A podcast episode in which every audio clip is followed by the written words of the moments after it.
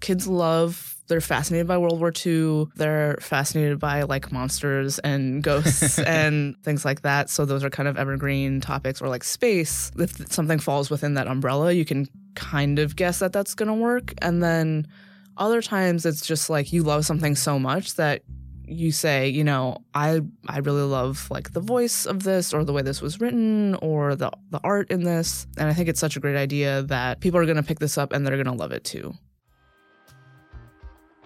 From the cubicle to the lab, the studio to the war room, climbing the corporate ladder, or joining a scrappy startup, experience a day in the life of the jobs you want. This is the Experience a Day in the Life podcast. We interview professionals, entrepreneurs, and recent grads about what a day is actually like on the job, hour by hour, or as we like to call it, their a diddle, spelled A D I T L, which stands for a day in the life. This podcast will inspire you to gain experience beyond the classroom and launch a career of your own. We're your hosts, Chris DeBow and Matt Poe. Welcome to part one in the two part Publish Your Passion series. In this episode, we're going to experience a day in the life, hour by hour, of Amanda Shih, an associate editor at Scholastic, so you can decide if this is a career you can see yourself doing. Amanda works on nonfiction books for middle grade and young adults. That means she's developing and project managing multiple books each year, acting as a key point of contact for both in house and outside queries. We'll learn all about that. So let's get right into the day.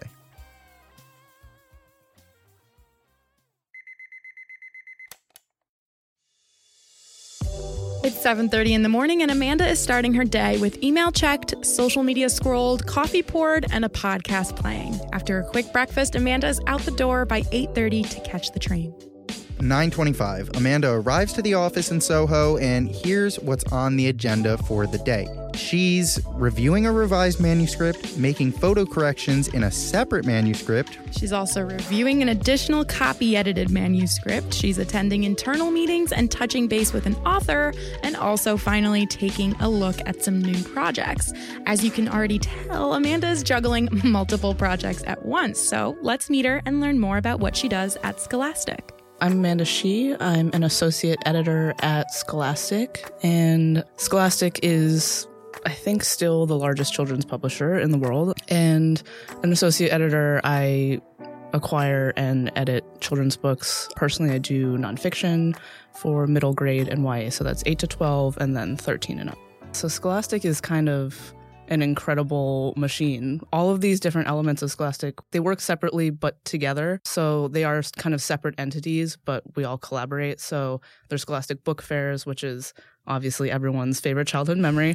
and then um, Scholastic Book Clubs is a whole separate thing. And that's those like pamphlets that you would get in school and you would like, you know, circle oh, everything yes. that you wanted. So those are actually separate things. Um, and those are separate groups. And then Scholastic Trade is where I work. And so we are basically trade publishing, as we call it, is like general public publishing. So the books that you see out in the world in bookstores at airports that's trade publishing. And then there's you know an education group and an audio group. It's you know just like a massive enterprise. Can we set the scene? What does the office look like? Oh it's a, sure. probably a nice trendy soho office it, it is now actually though they just did a gut renovation last year I'm on the seventh floor, and every floor also has like a wall sized like art of different characters from different books. So like on the tenth floor, there's like a huge like close up of uh, Harry Potter, which is actually kind of like alarming when you first see it because really? it's like really big. It's like just his face super close up. What's on the seventh floor? Um, we have a book called Fly Guy, so we have like this like cartoon fly there. And then also behind in every elevator bank, there's like a Clifford the dog. They're all doing different things and they're like fuzzy, so you can touch them. Awesome. and do you have an office or a desk or how's the office set up? So we're open plan. So I don't have an office, but I share kind of like an open cube space with one other person. So I have like a pretty big desk space. So then it's 9:25 and you're mm-hmm. checking your email and yeah. you're going through and you're prioritizing based on urgency. And then another email that you got in your inbox that day was someone emailing you about a potential project and you already know that you're going to pass on it. What about it made you pass on it and how do you break that bad news? So I think this particular one was someone who had cold emailed me, so an unsolicited submission. And Scholastic's policy is we just can't consider those. We need them to come through an agency. So that already is like an automatic pass. And then I think the project itself just wasn't quite right for us. It was, you know, too so I have a pretty good sense of like what is going to work for us a lot of the time. So if something's like too academic, that's not quite right for a trade publishing audience because, you know, again, we want something that kid is going to pick up themselves. They're not going to pick up something that looks kind of like a textbook. So, you know, you I I always try to be like as kind as possible like this is something that someone's put a lot of time into. So, you know, I let them know like our policy. I let them know it's, you know, I'm not the right person for this, but I, you know, hope that they find the right person. How many of those bad emails do you have to send usually? More than I'd like. Because often it's like I'm turning stuff down just because I don't have the support that I need for it. Or, you know, I don't have the bandwidth for it. You know, I can only do so many books per season. And I'm just, you know, sometimes I have to say, I have too many books in fall. I'm going to go insane if I try to take on this one too. So, So, kind of building on that, how many books are you juggling at once usually? It kind of depends. I can kind of set my workload a little bit, but it tends to be, I think I publish around like eight to 10 books a year. Spread across three seasons, right? Yeah, but they're all kind of in different stages throughout the year. So right now I'm working on, you know, copy edits for stuff that's coming out in spring 2020, but I'm, you know, finalizing covers for stuff that's going to be in fall 2019 while trying to bring in new projects for fall 2020 and spring 21 and having phone calls with authors that we've already signed for spring 21, answering emails about marketing publicity for authors who are publishing right now, whose books are coming out right now. So it, it all kind of melds. So, speaking to that, you have to stay ahead on market trends. Mhm. How can you predict something that will definitely sell within kids, young young authors Mhm. in 2020, 2021? Yeah, it is kind of, you have to trust your instincts a little bit. And some of it is, there are some topics that are just very evergreen. Like kids love, they're fascinated by World War II. They're fascinated by like monsters and ghosts and things like that. So those are kind of evergreen topics or like space. If something falls within that umbrella, you can kind of guess that that's going to work. And then other times it's just like you love something so much that you say, you know, I I really love like the voice of this or the way this was written or the the art in this. And I think it's such a great idea that people are going to pick this up and they're going to love it too. After the fires have been put out in her inbox and the to-do list for the day is set, now it's 10:30 and Amanda gets to work on reviewing a revised manuscript. You heard Amanda mention earlier that books go through many stages of editing. The revised version she's looking at on this day is basically a checkup to see how the author applied her feedback from the first round. That first round is crucial. So let's learn how she works through a fresh manuscript. So I read it a couple times first, to just kind of get a sense of how everything fits together and um, how they're writing, and then I put notes throughout just on like very nitty gritty stuff, like oh maybe this sentence could be said this way, or like do you want to use this word instead, or maybe you should move this chapter or this paragraph or something. And then I also write like an editorial letter a lot of the times and that every every editor does this differently but i tend to put like detailed notes in the manuscript using like word track changes. And then i write an editorial letter that's like here's my like general first impression of you know here are like three big things that i want you to keep in mind as you're going through and making revisions. This is a book that is about it's called true hauntings deadly disasters. So it was it's a book that focuses on like famous haunting stories, but the history behind them. So some of my initial notes had just been to kind of make it creepier and then make sure that the text was like more immersive, basically, to like bring the reader into the story more. So when you say that, are you like rewriting any of them or you're just flagging parts where you're like fix this however you want to It kind of it. depends on the manuscript and the author. For this one, what I was doing was I would flag it and I would give suggestions in the comments. I, I try not to rewrite because rarely am I going to do that in the way that the author would do it. So I will offer suggestions and maybe like suggested rewrites in comments, but I kind of leave it up to them to shape it the way they would want to do it. And how many rounds do you normally go with a Um, manuscript? Ideally, it's like two is like the dream, but a lot of times it's like three ish. Got it. And are the authors ever really like sensitive to it or is like, no, I don't agree with you? Yes and no. I, I think it's it is like a delicate balance and I think it's about treating it like a conversation. So sometimes authors push back, but they're not necessarily being sensitive about it. They just like they, you know, I give my reasons for wanting them to change it and they give their reasons for wanting to keep it and we just have a discussion about it. And, you know, sometimes I win and sometimes they win. 11:30 rolls around and Amanda is pivoting to another project. She's making photo corrections in a manuscript. This book is about the first astronauts and the women who completed the same training but weren't allowed to become astronauts because they were women. you know, in these historical books, there's just so many photos and there's so many moving pieces and so many details that sometimes it's easy to make mistakes.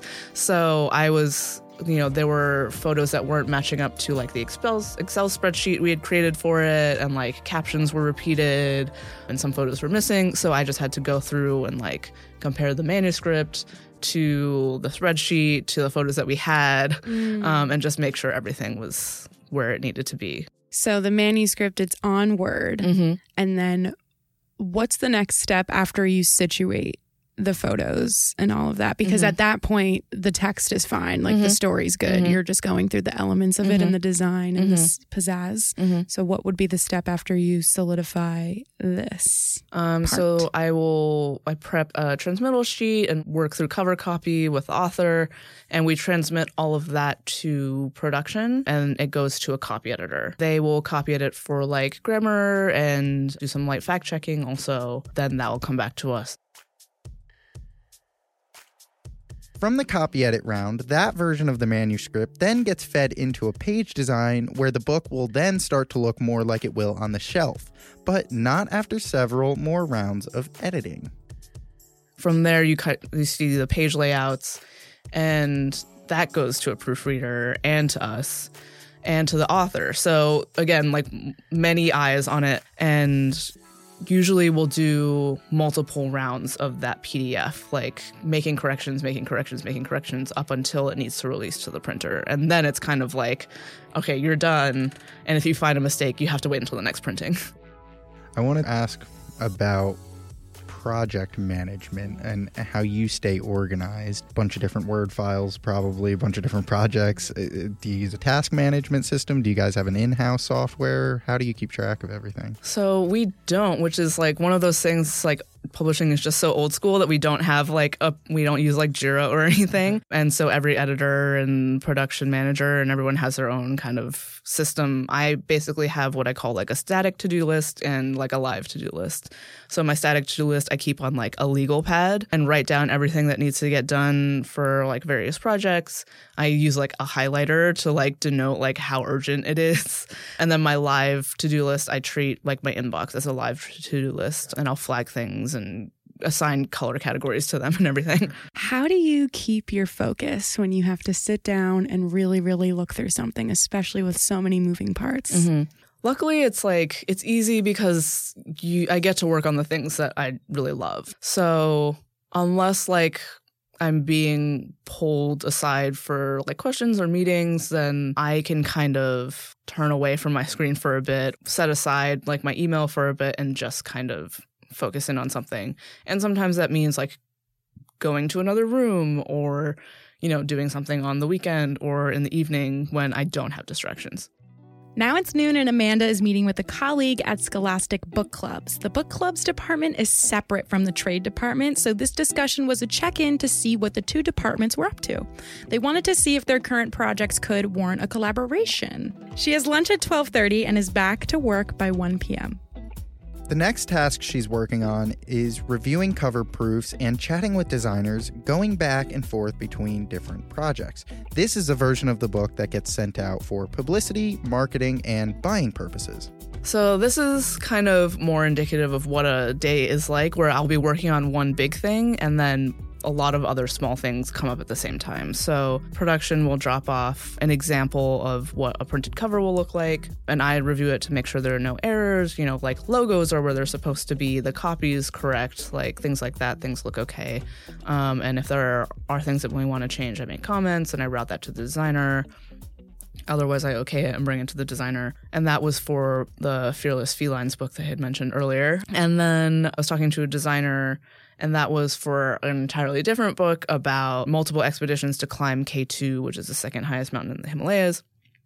And the author had wanted to turn those like stock photos of mountains into kind of like route maps for the climbing expeditions. But, you know, that's a question for the designers. Like, is that something we can do? Is that okay? Does it take too much time? And so, like, that's just like a quick discussion, side discussion with them. Yeah. So it's just juggling a lot of things at once. 2 p.m. hits, and Amanda attends an intellectual property idea meeting. In this meeting, everybody's in attendance, from senior to entry level editors and the publisher.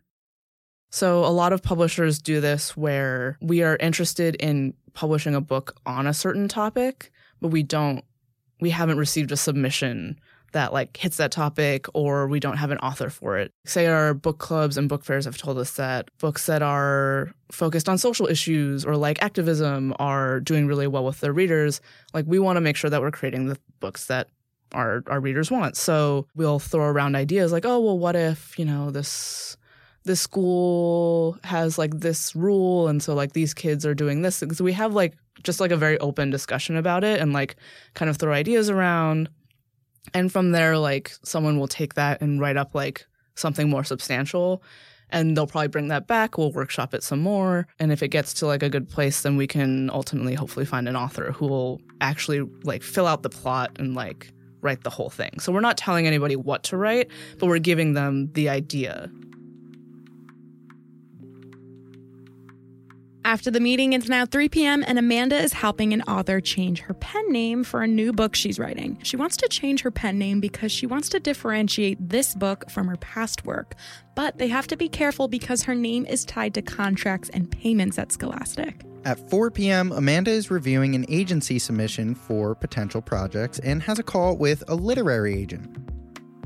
How many submissions are you reviewing and kind of your whole process through that? I have I think right now like 10 submissions sitting in my inbox and I so I leave them in my inbox not every editor does this I leave them in my inbox because they guilt me into reading them um, because it's easy to like there's so much other stuff going on throughout the day it's easy to like push that aside because there's not a set deadline on it most of the time. So the submission comes with we call it a proposal. It like has all of this additional information. So it's like an outline for the project and information about the author, maybe marketing ideas or titles that they think are comparable. And then for nonfiction, a lot of times you're just getting a sample. So you'll get like a few sample chapters instead of the full book because there's a lot more research involved and you don't want to like make someone do all this research if their book isn't even going to like Right. I was going to ask that because you must be spending so, so much time just sitting there reading Yes. stuff. You Yeah. know what I mean? How long does it take for you to read these? And then how long does it take for you to read through a manuscript? So these are like fairly quick if I can like actually sit down and focus on one thing at a time, which is why I do a lot of reading on the subway because then people can't interrupt me or I don't have to run to a meeting or something. But it can be like anywhere from like 30 minutes to an hour depending on how long it is. And then a manuscript will take a lot longer. But yeah, I just go through every single one. I, you know, read the material, read kind of like the outline for it and get a sense of is this something that is right for Scholastic? Are we the best place to make make this into the book that the author wants it to be? And sometimes the answer is no, sometimes the answer is yes, and we kind of go from there.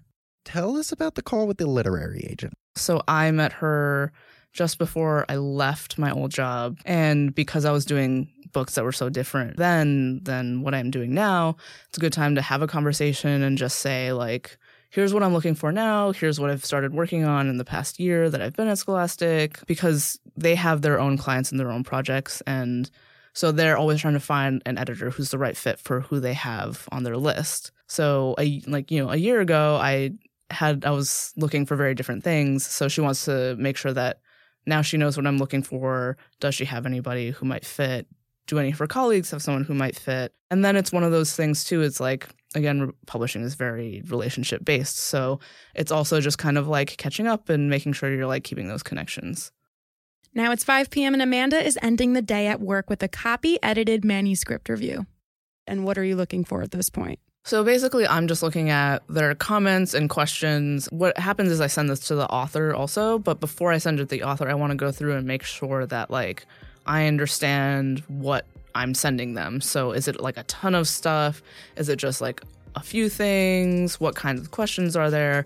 And if there are any questions that sometimes there are questions that are just for me, so I will like make replies to their comments. If it's just like, oh, like editor do you think our like house grammar style is to do it this way? Should we keep it or not?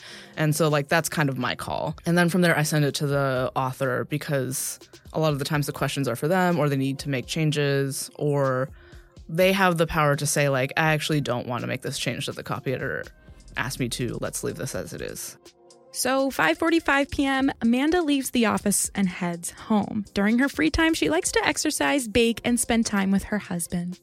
And you say that you sometimes take your work at home Mhm. and work on the weekends and Yeah. stuff. Is that like expected or it's just because you like it or you Mhm. want to? Um, it kind of varies. I've worked at places where it's expected, and I've worked at places where it's like, you know, you figure out as long as you get your work done, like you figure out how to do that. And that's kind of where I'm at now is as long as you're getting your work done, like we trust you to figure out how you get that done. And for me, that's that means sometimes taking it home.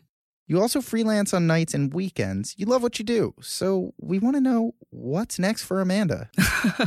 I'm hoping I, I'm s- stuck at Scholastic for a bit. I would love to, you know, keep bringing in more books and we'll see what happens.